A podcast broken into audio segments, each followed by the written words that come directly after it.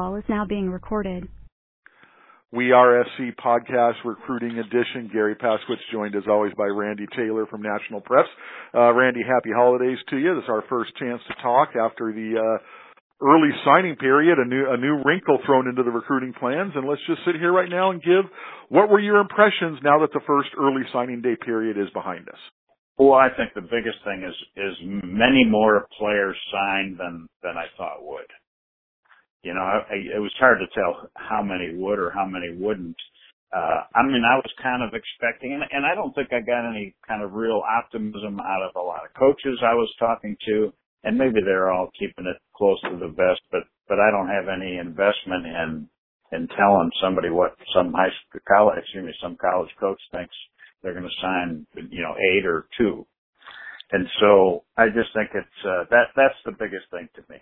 And yet you still have a lot of really talented players out there who in my, if I'm involved in recruiting with the school, all of that people didn't sign, that's a clean slate. I don't care if they're committed, they've been committed for, you know, the fact that they didn't sign, no matter how enthusiastic they were about committing, that there's something there. Although I loved USC had 3 committed players who didn't sign. They did end up signing 9, and we'll break those down here in a minute. But the 3 who didn't sign, there was Tuli Letuli'i-Sanoa. Yeah. Was one of them, the big defensive lineman from De La Salle. And I loved his coach, Justin Allenbaugh, had a quote saying, hey, he's still committed to USC. He goes, but we were playing right up until last weekend, you know, for the California State Championship. He goes, he wasn't paying attention to recruiting. He goes, I doubt he even knew there was a signing day this week. He's like, hey, the kid's still going to SC. Don't worry about him. Yeah. So you have that end of the spectrum. Yeah. That's, you don't know how,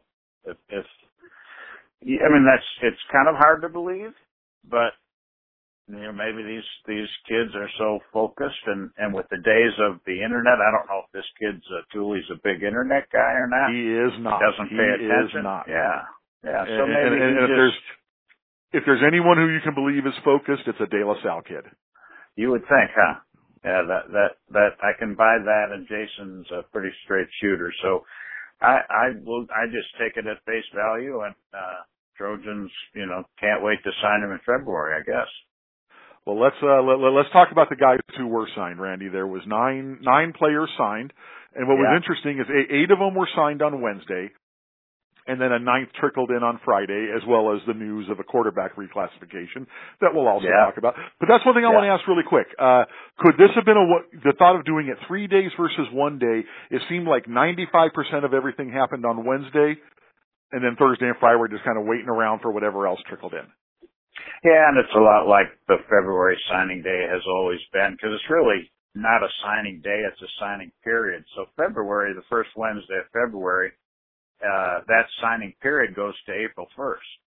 Right. So, and the JC signing period, is not just at the 20th to the, you know, and then you're done. It's the 20th to, and I think it's January. I draw a blank on the exact date. Yeah. And so you're right about that. Oh, go ahead. Yeah. So there is a chance for a kid who, maybe hadn't decided to still have, like they do in February, maybe a day later, 2 days later, or he needed to get one more piece of information. Who knows what the answer is, but, it's an interesting thing, and, we're learning as we go. And, in that one guy that you talked about who has recertified his graduation isn't a bad commit either, right? No, he's not, and we'll talk about him in a minute. But I also, you said some kids will wait after February, sign it, wait a day or two. Then there was also Eric Lorg, if you remember Eric from Peninsula. Yeah. Yeah. I think waited 2 months to make to make his announcement. Okay, let's talk about the 9 who came in. The day started Wednesday. The first announcement we heard was Jackson Carman going to Clemson, which was a little bit of a surprise. Thought he would have, if he didn't end up at SC, that he was going to Ohio State, but he ended up going with the defending national champs, and that's the kind of player you land when you are the defending national champs. But the first USC USC released a couple early on, and the first one they released, Randy, was Palaie Ote from Bishop Gorman. You could not have started the day better for Trojan fans. No, he is an elite linebacker prospect, and a kid that's from out of state, and so those are always a little bit more iffy. Is those kids that don't grow up in the state, have state loyalty, but he obviously was ready to be a Trojan and got it done. Well, look at this linebacker group, Randy. We talked a lot this year about how strong the position is, and you signed four on the first signing day. Palaie, you've got Raymond Scott from Narbonne, who has been a long-time commit. You've got Kana'i Mauga from Hawaii, who's another just hair on his fire kind of player. But then you got a flip. Right at the end, you basically traded Bo Calvert for Abdul-Malik McClain from J. Sarah. And I'll tell you, Randy, I first saw him as a junior and really liked his game, but I thought he really showed something this year for under Pat Harlow. Oh, no question. He and I said this on a different interview, but I think, and some of it, Calvert was hurt and all that other stuff, but McClain, I think, is a really big get. And I would take that switch, even though I think Calvert's a heck of a player. They're just different players in many ways. And it's almost like a Major League Baseball where they swap players, but there's no cash involved. You know, it's kind of a weird, I want to get the backstory on all of that. And so, but McClain's a stud and I love him. And the brother, that's the 2019 kid, is a pretty good player too. So I don't know what that means if they're going to go together, but it's not a bad deal. And it's also kind of weird. The Calverts are in a similar situation with the brothers. I don't know how all that worked out, but it's kind of a crazy story. It is amazing how seamless it was, though. It happened within like a 48-hour period. Bo slides over. Abdul-Malik slides in. Nice and easy. Yeah, nice and easy. I think Bo is going to figure out what he's going to do with all the SC stuff. I can guarantee there are many pairs of SC gloves in his closet, that's for sure. Yeah. and that's he was a loyal commit to SC the entire time. Yeah.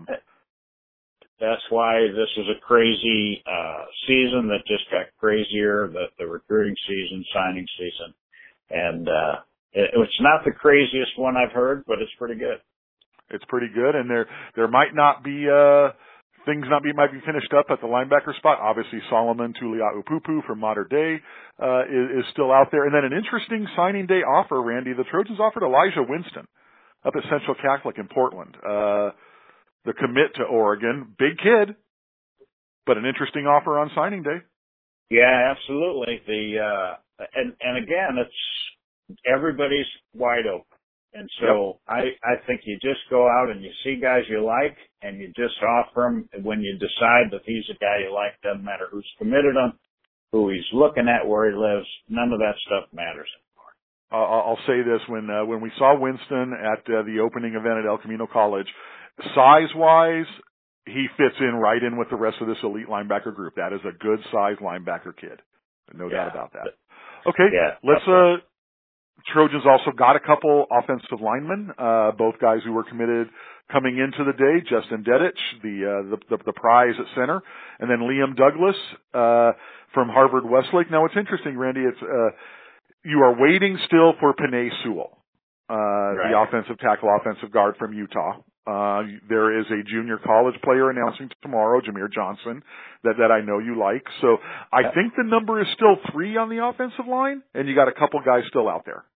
Yeah. I think when you look at their numbers, if they end up getting that, and we don't know if this is true, so let's just say, guess 18, and if they get the commits, that's a total of 13, so they have 5 players to kind of to work with, and to me, it's like you take the best players, and especially if you can get a great lineman, you take those kids. Game changers, offensive linemen, defensive linemen, those are the guys. Corners, those are the guys to me that you kind of make room for. And I think then you've got also Some of these kids, because of the way the NCAA rules may still read and everything has changed so much, some of these kids might be able to count back towards last year's group. Sure. So the numbers we don't totally know, so I'm sure that those guys in there, the Eric and Zisk and those guys have a handle on it, and Clay will get it figured out. But it looks good. The number issue this year is you're bumping up against that 85. This was the last senior class from the sanctions. Right. And so the last class that you had taken 15 and you had some attrition. And so I think by the end of the year, you had 11 seniors departing. That's so not a big number. They'll be at that 85. No. They'll be at that 85 in no time. Yeah, no question. Yeah, and that's they'll have until mid-January to find out, hey, what NFL departures are coming, are any players transferring? But it doesn't sound like that number is going to be too high. So, like you say, numbers dwindling pretty quick. So there was a couple other players that came in on signing day. You mentioned corners, and there was a guy that you and I had talked about earlier, and that was Chase Williams, the former Nebraska commit. But ever since USC offered in mid-November, Randy, it just seemed like this was bound to happen, that Chase was going to commit to the Trojans. A corner with good size, and he'll be here in spring. Yeah, he is a really, and he's one of the guys that I like the most in that. I like them all, but Chase is one of those guys because of the change, because of his length and athleticism to play that corner position. He really makes this class, takes it to another level, I think. That's nice to hear, because you're waiting on a few more corners as well out there, so it'd be interesting to see how that position shakes out. There was also a tailback signee, but it wasn't Michael Salahuddin. He had decommitted recently, but Marquise Stepp from Indianapolis, a former longtime Notre Dame commitment. But here's the interesting part. Marquise's dad and USC running back coach DeLon McCullough had played college ball together. Right. And so there was a long-standing relationship, and Marquise slipped to the Trojans. And this is a 228-pound big guy, Randy. Yeah, that's the part I like the most about him. He's not a short guy. He's a 6-foot-ish, 5'11-ish kid, but 228 pounds. Mm-hmm. And these days, with the way you can only have a few small role players. You need those guys that can carry the ball 35 times, and especially in the offense that they run. You want to go downhill, and this kid is one of those guys.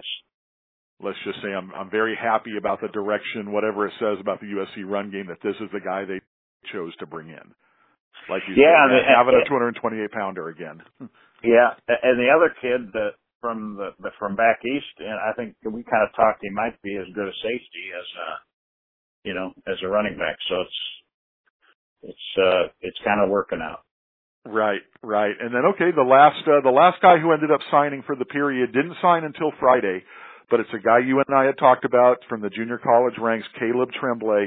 I really like this pickup, Randy. You talk about a guy with size, plays with effort, a mature kid. As we talked about his long and winding route to get here. Yeah. I loved adding, like you said, add to the interior of the defensive line whenever possible. Yeah, at about 6'5" and 275 pounds, with a guy that'll run and compete and is older to come. And he's one of those guys, we talked about this before, that you would expect him to be able to get snaps early and not have to wait. And he'll come in mid-year. I think that's the plan with him. Yes. So he's a guy that in spring ball will learn what Coach Udesi wants him to do, and will be a really good player. Well, you and I hit on it a couple of weeks ago when Trevor Trout committed, and that is to be paying attention to Kelechi Udesi flexing his recruiting muscles, because he continues to do it. No question. Okay, another guy we're waiting on this week. We're waiting on the Jameer Johnson kid from Arizona Western, offensive lineman, although the latest rumors are Tennessee, but who knows? SC needs a tackle. And then Talanoa Hufanga from the state of Oregon is going to announce on the 28th. Hey, I'd love to have both guys if at all possible, Randy. Yeah, the Hufanga thing was kind of interesting because, if he's going to announce on the 28th, why not sign by the 21st. You know, I talked about that, but they, you know, they all have their reasons, and like we said, it's a signing period. It's not a signing day, and maybe this guy during that 3 days was not ready. The 28th might mean something to him, and then he can sign. And he might even be one of those guys that isn't an early enrollee that didn't sign, and that's another thing. And right, you know, how did the rules change on all that? I don't think so. I haven't heard that, but there's so many, you know, small print in the NCAA rules that unless you study it all the time, you don't know. But it'd be a great commitment. And then the Johnson kid is a good, you know, heck of an offensive lineman. Another mature kid that comes in, helps at tackle. And so those would be great kids. Okay. And then another piece of news that came down on Friday was that Mater Dei junior quarterback J.T. Daniels would reclassify from the class of 2019 to the class of 2018. He will sign a letter in February on signing day and then enroll in the fall. What's your initial reaction to that? Well, it helps solve a lot of their numbers problems at quarterback. That's so he's the quarterback in this class. And then they are able to go ahead and look to the other 2019 kids, that might be, you know, whether it's the kid from, what's his name, from Cathedral, just drawing a blank on their names. Right. Yeah. And JT from, Bishop or St. John Bosco, you know, those kids, now can see a little bit more light in their tunnel. But it's still hard for those guys, even though they've got a year or two where JT is kind of ahead of them. They really, you don't see quarterbacks wanting to get in that situation to follow, whether it's Sears and Daniels and whoever else it might be. So, it's still something that you can help recruit another quarterback in that next class. And JT sure is, hey, get him in the system. I like what, people say, you know, there's some train of thought about enjoy the high school experience, do this and that. This kid hasn't been a guy who did the normal high school experience, you know, the furthest thing from it. No. So he was preparing himself for college for since eighth grade, and you know, look, he's one of those guys that I think the most important thing to him is to find the right school. And I know his dad and uncle, and they're really good guys, and they're doing everything they can to help him get to the right college. So they'll put a lot of time into that process, and will make that decision very educated. And I like the one thing JT said when someone asked him about it. He goes, "Hey, I've started 40 Trinity League games. Right. That's enough. yeah. I'm prepared. Yeah, that is great for J. Yeah. That's really kind of cool, and I read that too. That was a neat way to do it, and I think Mater Dei did a good thing, and Rollinson's a good guy, and they you know, let the kid go and do what he's got to do, and you know, Mater Dei hopefully has some quarterbacks coming up.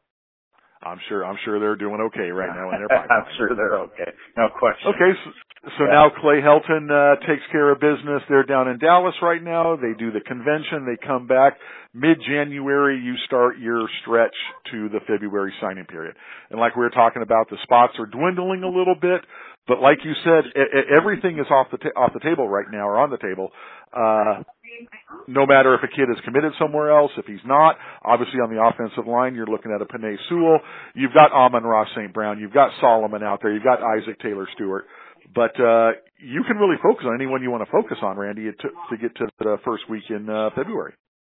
Yeah, you just go get the best players. You know, there's obviously needs that they have identified. You go out and get, you sign Tuli from De La Salle, and you go out and get maybe another deep tackle or, you know, whatever it is. So they're in great position. They know what their specific needs are, and we'll find out when those kids commit and sign. And so that, you know, if the 28th is another commitment, that, you know, that just takes another piece off the board of where they need to find a player to fit needs. So it's a great position to be in. Without a doubt. Well, thanks for your time as always, Randy. Let's have a good Cotton Bowl on Friday, and then Happy New Year to you. We'll talk next week. No, same to you. Thanks.